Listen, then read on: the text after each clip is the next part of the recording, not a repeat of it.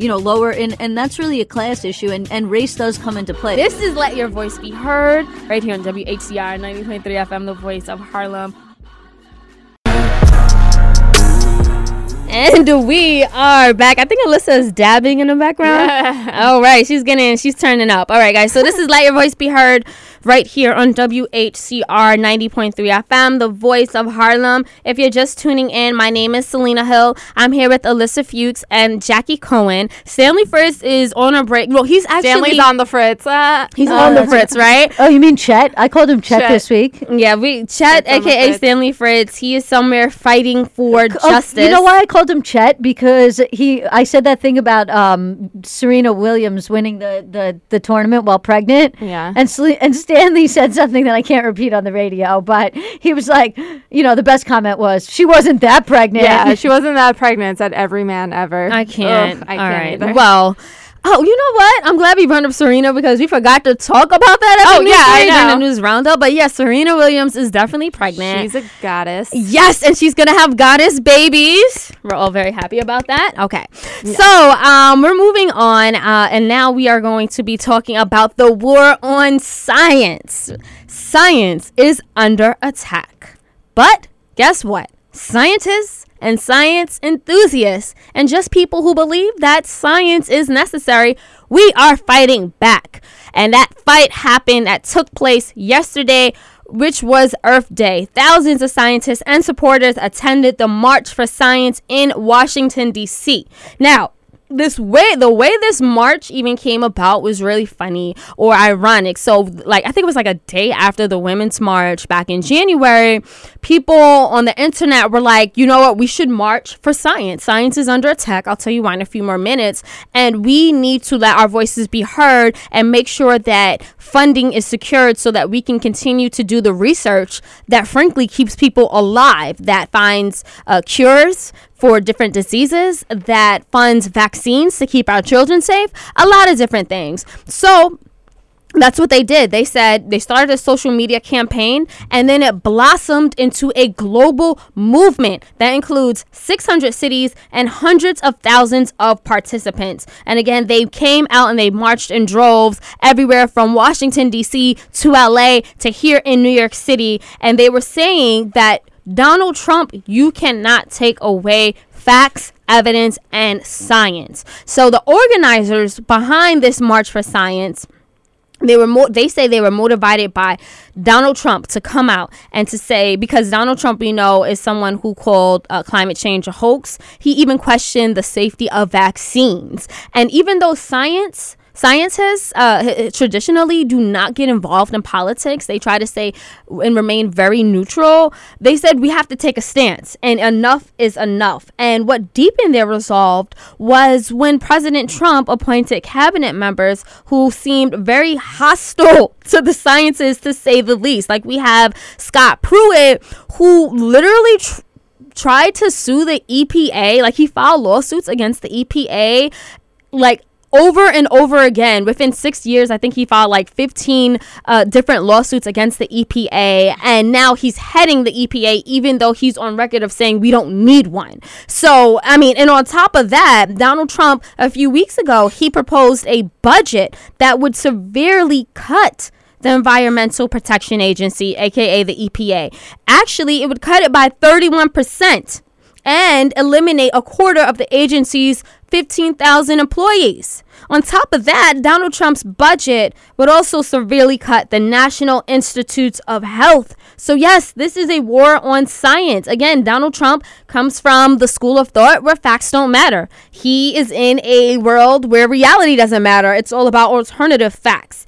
So, it's all and about money. It's all about money. It's all about money. It's all about corporate interests, And I think it's all about his stupidity. Like it's it's like seriously, like it's it's just it's just him being used as a puppet from from lobbyists and corporate interests who were like, you know, we rather support big oil big lobbyists than the health and safety of uh, our children, of our water, of uh, vulnerable communities that are liable to, you know, go under uh, to be to be flooded out if something like that happens. So they don't care. What they care about again is the money. So uh, meanwhile as we approach Donald Trump's first 100 days, uh, he's also been trying to roll back Obama's progress on curbing climate change, and he has taken a lot of different actions to do exactly that. So, again, before we open up this conversation to the panel, let me just reiterate how bad science policy it hurts the most vulnerable and marginalized compu- uh, communities in our country.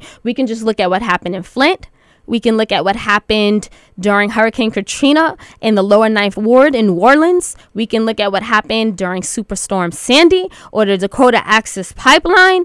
I mean, it's just, you can even look at what happened during the Ebola outbreak in West Africa. Without science, without vaccines, without progressive research on how to curb climate change, things like this are going to continue to happen. So that is why, again, everyone came out yesterday to march for science. So I want to start this conversation off by throwing the first question out uh, to you, Jaqi. Why is science so important, and is there a war on science? There's definitely war on science, and I don't think that it's new in Trump's administration, but I think it's been bolstered, certainly with his cabinet choices. Um, and I think that you mentioned in the in your intro that scientists don't typically play a huge role in politics and I think that's true but I think that there's a tremendous role that they can play. And something that I thought was really interesting I was um, watching a video that a friend of mine who is a scientist she's a neuroscientist at NYU um, who attended the rally in DC yesterday and she posted a great video um, talking about linking science and politics and there was like a teach-in happening that um, that was being streamed live.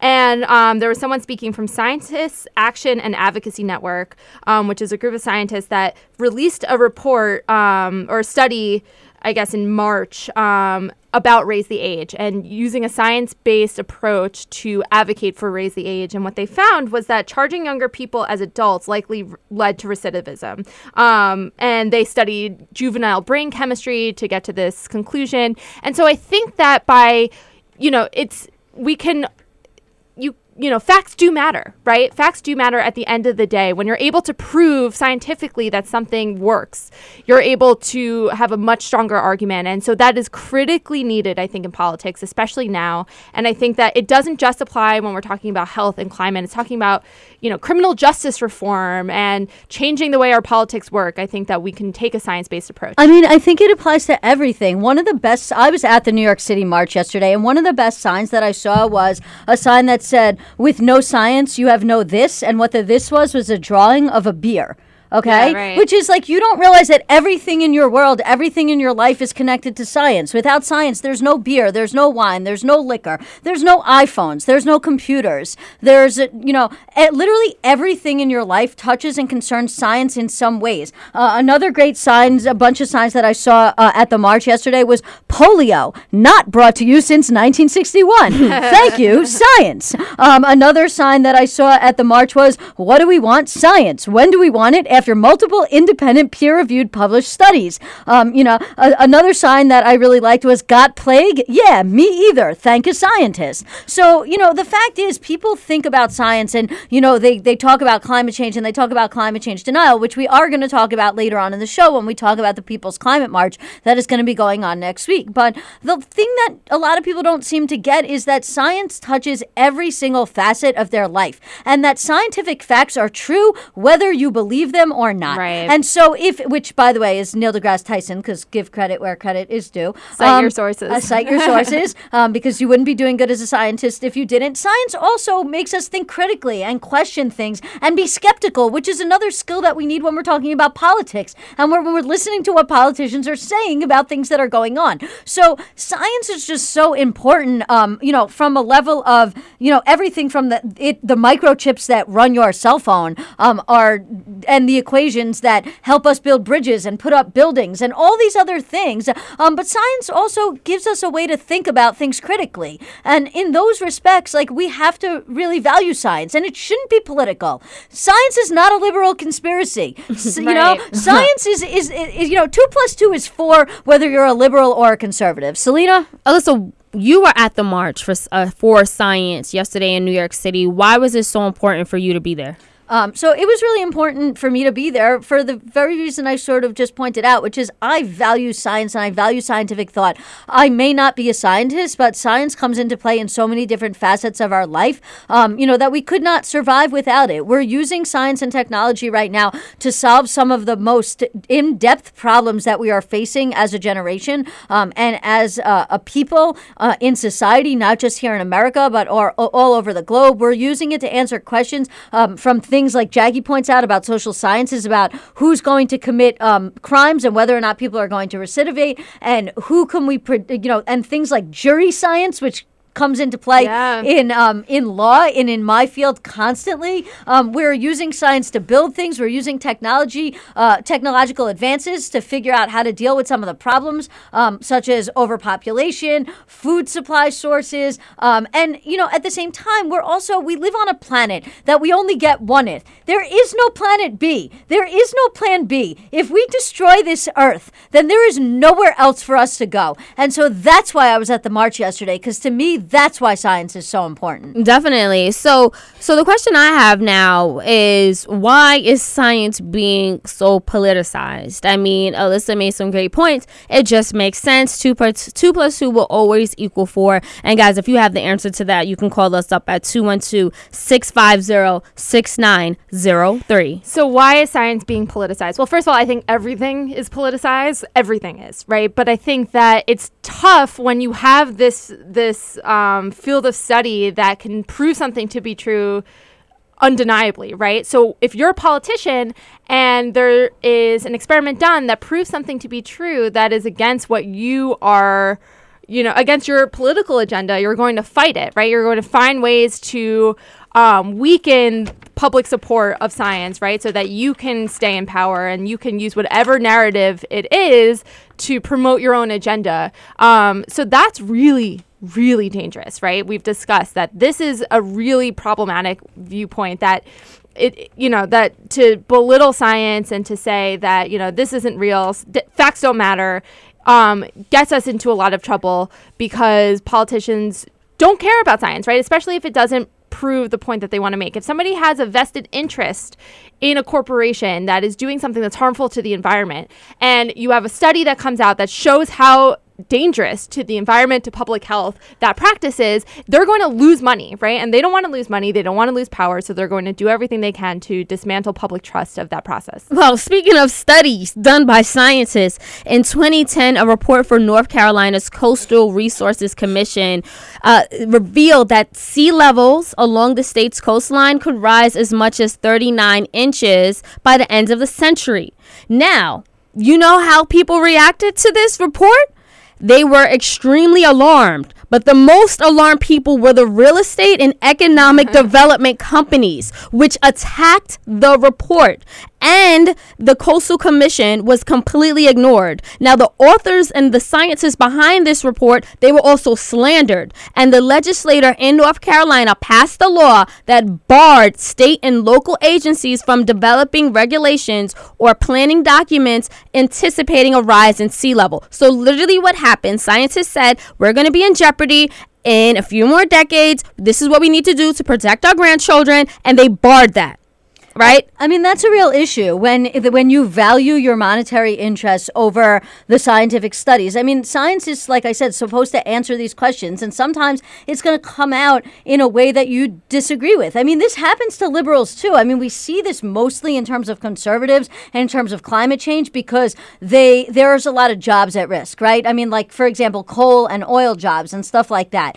If climate change is real and we are causing it, and what's causing it is fossil fuels, then there's going to be a push push to get rid of fossil fuels, and mm-hmm. that's going to affect people's jobs and people's bottom lines. And they don't like that. So rather than say, you know what, we need to figure out other jobs, you know, and, and transition these people into working into wind power and working in solar power because this is really happening, they instead attack the science and try and make it seem like it's a hoax because they're afraid about their own bottom line. On the other hand, this can be the flip side for liberals, which is sometimes science can prove something that we disagree with. Yeah, sure. And we have to be able to accept that also. So I'm all for every single group not politicizing science and using it uh, to prove what it proves and admitting that sci- when science is correct, we have to listen to it. But I totally agree with what Jaqi and what you were both saying. I'm not going to repeat it, which is, yeah, when science proves something that's going to affect somebody's bottom line, instead of saying, hmm, maybe I should think about my own business and what I'm doing, they instead decide to attack scientists. We're starting to see that change a little bit. Right now, a big proponent in favor of climate change action is Coca Cola, because Coca Cola, which is a huge multinational company, is realizing that the warm climate is affecting their ability to produce soda. Affecting and, their um, and it's affecting their bottom line. And so now they want to do something about it. So my thought is when big multinational companies, and I wish it wasn't like this because, you know, we could talk about corporatism at length, which is not something I'm in favor of. But when a big multinational company like Coca Cola comes out and says, let's fight climate change, they're going to help to get things done. And we need to have more of that, even though we don't necessarily agree with some of these multinational corporations and their stances. And I mean, we talked about that a bit in the first segment, right? I, I don't think that Fox News, getting back to what we talked about earlier, was really interested in booting their most lucrative um, their lucrative show, right? Their top rated show and getting rid of Bill O'Reilly. But when corporations started pulling out funding from Fox News, we saw a shift. So, I mean, it, right. It's like, it's an unfortunate truth, but that's, Right. It's the truth. Yeah, and, and you know what? You know, Alyssa, we were all talking about uh, the polarization of uh, science, which should not be going on, but we know that big money, big corporations, and lobbyists are the reasons why science is being polarized. But you know what? A lot of critics, including scientists, said that the March for Science itself politicized science. And this one uh, really renowned scientist, he came out, he wrote an op-ed in the Wash in the New York Times, and he was saying that this march, and I quote, only uh, reinforced the narrative from skeptical conservatives that scientists are an interest group and politicize their data, research, and findings for their own ends. And in this op-ed, he also talks about how uh, how Alyssa said that science is being sort of like uh, used as a propaganda for for conservatives to say it's just a liberal conspiracy, and he was saying that perpetuates that theory because all these liberals are coming out, they're bashing Trump, and what we're, we're trying to convey to them is that science helps us all. This is not the way to do it. Yeah, I mean, I disagree with that because I met people at the Science March yesterday that might not have voted for Trump, but that don't consider themselves to be liberals per se. I mean, I spoke with somebody at the end of the march yesterday. Um, well, you know, I, w- I was at the march with my aunt, but, you know, at some point I was speaking to people as I was walking and talking, and somebody said to me, like, you know, for the most part, I consider myself to be pretty libertarian. Um, you know, they're like, I lived in, you know, they were like, I'm from New Jersey. I voted for Gary Johnson, um, which we could have a larger conversation about that like in a particular. Like they didn't, they didn't, you know, but the guy was a scientist. He really cared about scientific research. He was not against government funding that went to scientific research. He might have had some political ideology issues himself uh, that he was working his way through. Um, but you know, he said to me, like, I'm here because I don't think science is inherently political, and I don't think everybody that was at that march yesterday was necessarily a liberal. I think you had a diverse range of people and experiences at the march yesterday, but everybody that, was there really, really cared about science. Um, so you Yeah. know that's we you know that's really the important thing. We have to stop ignoring scientific theories when they disprove things that we agree with, or vice versa. Agreed. And as Alicia was talking about marches, there's another big march that's coming up. It's called the People's March. People's Climate March. Thank you. The People's Climate March, which is going on a few more days. We need to take a quick break, but when we come back, we're going to be talking about this second march that's going to be going down across the country. Stay right here. This is Let Your Voice Be Heard. and we are back. This is Let Your Voice Be Heard right here on WHCR 90.3 FM, the voice of Harlem. We're off air. We were all getting into the groove. Jackie was over there I was dancing. feeling it, yeah.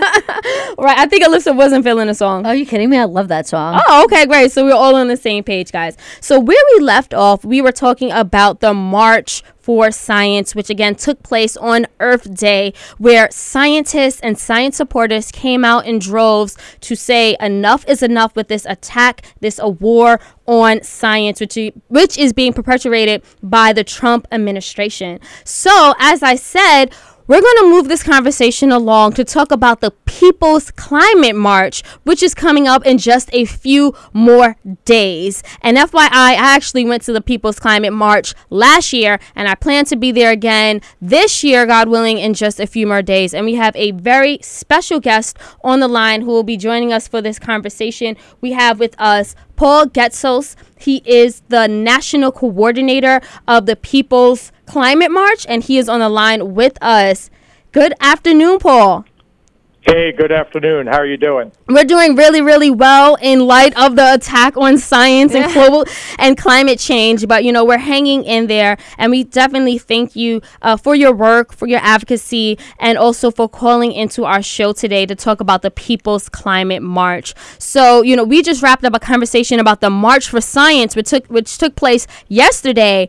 Can you tell us what's going to be happening on April 29th at the People's Climate March? Yeah, definitely. So uh, the People's Climate March grew out of uh, the People's Climate Movement, which grew out of the march in New York City in 2014. Uh, and we have really worked to make a connection between climate and economic and racial justice. Uh, we're going to really be lifting up uh, the stories of frontline communities, communities of color, workers, uh, poor people, young people, students in college, uh, because these are the communities that are most impacted by climate change. And not only climate change, but attacks by the Trump administration and uh, the current Congress. So on April 29th, uh, we're going to be marching from the Capitol, uh, where we're going to be presenting our demands around action on climate, creating good jobs for everybody and protecting uh, all of our folks and all of our communities from attacks. We're going to march down Pennsylvania Avenue. Uh, we have lots of art, lots of banners, uh, some amazing shields of resistance that we'll be carrying along the streets. And we're going to end up at the White House where we're hoping, and we hope that everyone here on the phone can join us.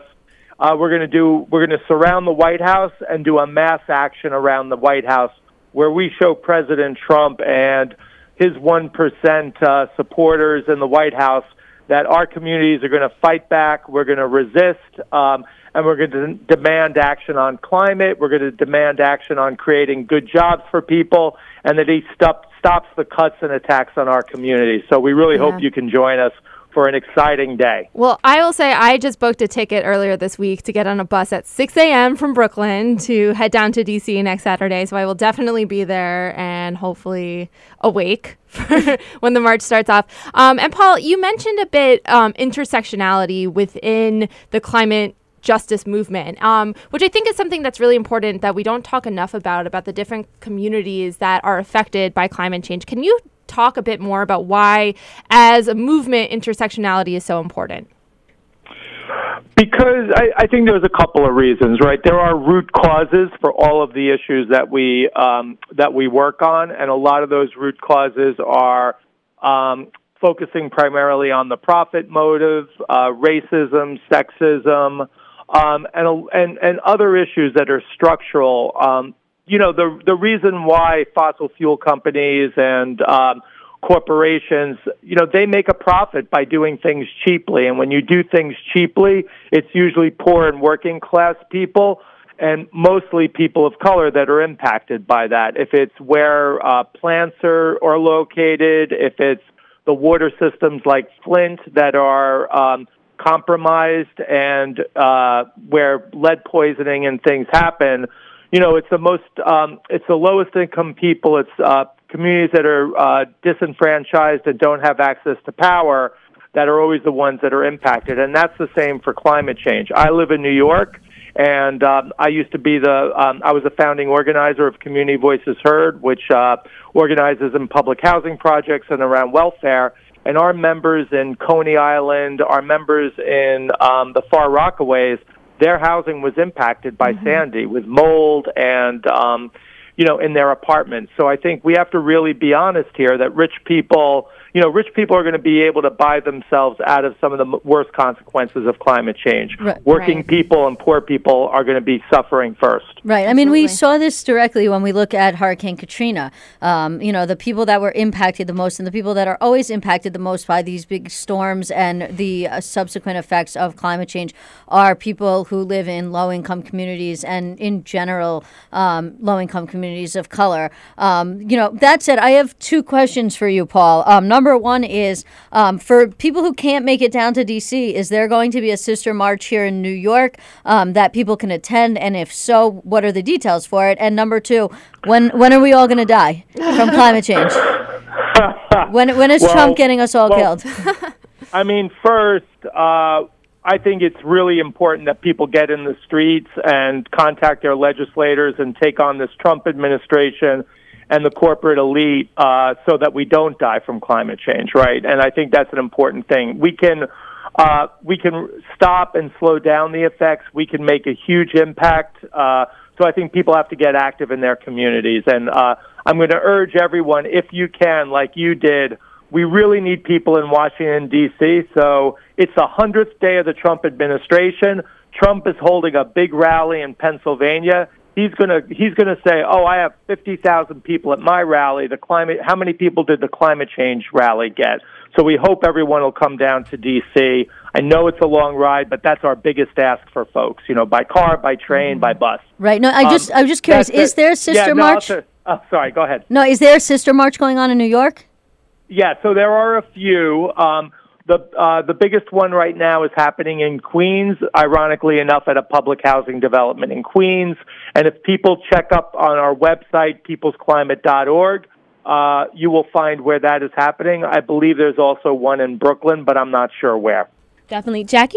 Yeah, and for folks that are are on the fence about heading down to DC, I mean, I, it is a big big action, especially if you've never done something like that before. I would definitely recommend that you do it. Um, I would say for our listeners, if you're on the fence but you think that you want to go and you're a little nervous about it, tweet at me at Jaqi Cohen, J A Q I C O H E N. I will definitely be down there and would be happy to meet up if you're a listener of the show and are heading down to DC next Saturday. Alyssa, really quickly. Yeah, no, I just wanted to mention. Um, last year I went to the People's Climate March, the big one here in New York City. It was phenomenal. There was an immense amount of people. It wasn't last year. Okay, you it guys was two really- years It was ago. two years ago. Yeah, I know. It feels It like feels last like year. last year. Um, but it was great. There was an immense amount of people there. I think it was one of the largest marches ever uh, held in New York Yeah, City. it was amazing. Um, there was fabulous floats and signs, and the best part about it was walking past Fox News headquarters and flipping Fox News off. Um, so you know, if only to flip off Fox News, I encourage you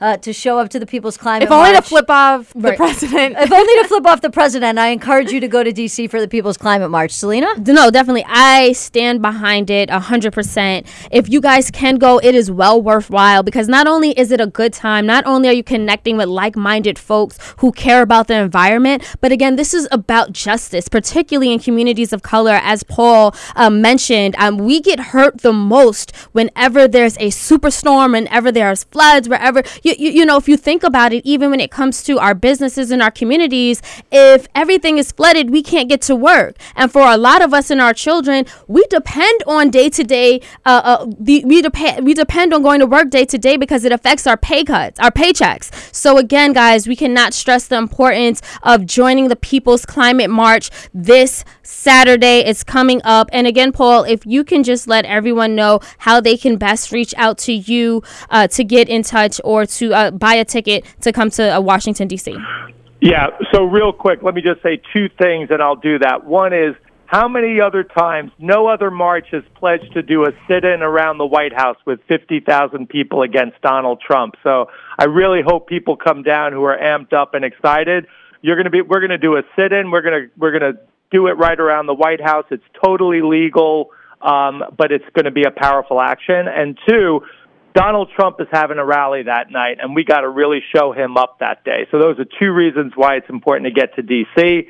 If you want to find out about D.C., you can reach me at, Paul, I'm going to give you my email address, paul at peoplesclimate.org. Um, if you want to reach out to me uh, directly, paul at peoplesclimate.org, and I will connect you up to the right person. But the other thing is check out peoplesclimate.org um, and go to buses. And if there's a if there's a youth group, if there's a school, if there's a bunch of friends that want to organize a bus, we also give subsidies, and we're helping out. Um, we're helping out figure out how to fill buses with community groups. So That's that's, it. And we are still 20 more buses, and we are going to outdo what Don, the number of buses that went to Donald Trump's uh, inauguration. So we're really Love trying hard to fill up another 20 buses. So I just want to thank everybody for for being out in the streets and for doing the great work you guys do. Likewise. Thank you, Paul. And We we'll are see you in DC. We will see you in DC again. That was Paul Getsos. He is the national coordinator at the People's Climate Movement. And I just wanted to wrap this segment up by talking about the importance for us to support science, science and climate change research with our federal and local dollars. This is used to protect people. And I'm so happy that our generation is standing up right now to say that these attacks on science and this denial that climate change exists is going to end now. Because if we do not put a stop to this, then these bad science policy decisions are going to affect and hurt us the most. That is why it's imperative for us to continue to fund and back science, science research, and to tell the Trump administration you are not going to be run by big uh, corporate interests. We elect, well, not we, the people elected you into pre- into this office, but now that you're there, you have to represent all of us. And one of the biggest, uh, the biggest threats to all humanity is not nuclear weapons. It's not immigrants coming into the country. It's not not it's not us not having a wall. It's climate change because it affects the entire planet, planet Earth. We only get one. And it's our duty to protect that. And on that note, we do have to take another quick break, but don't go anywhere. When we come back, we will be hearing from Alyssa, who will be giving us a quickie on the latest legal battle between church versus state.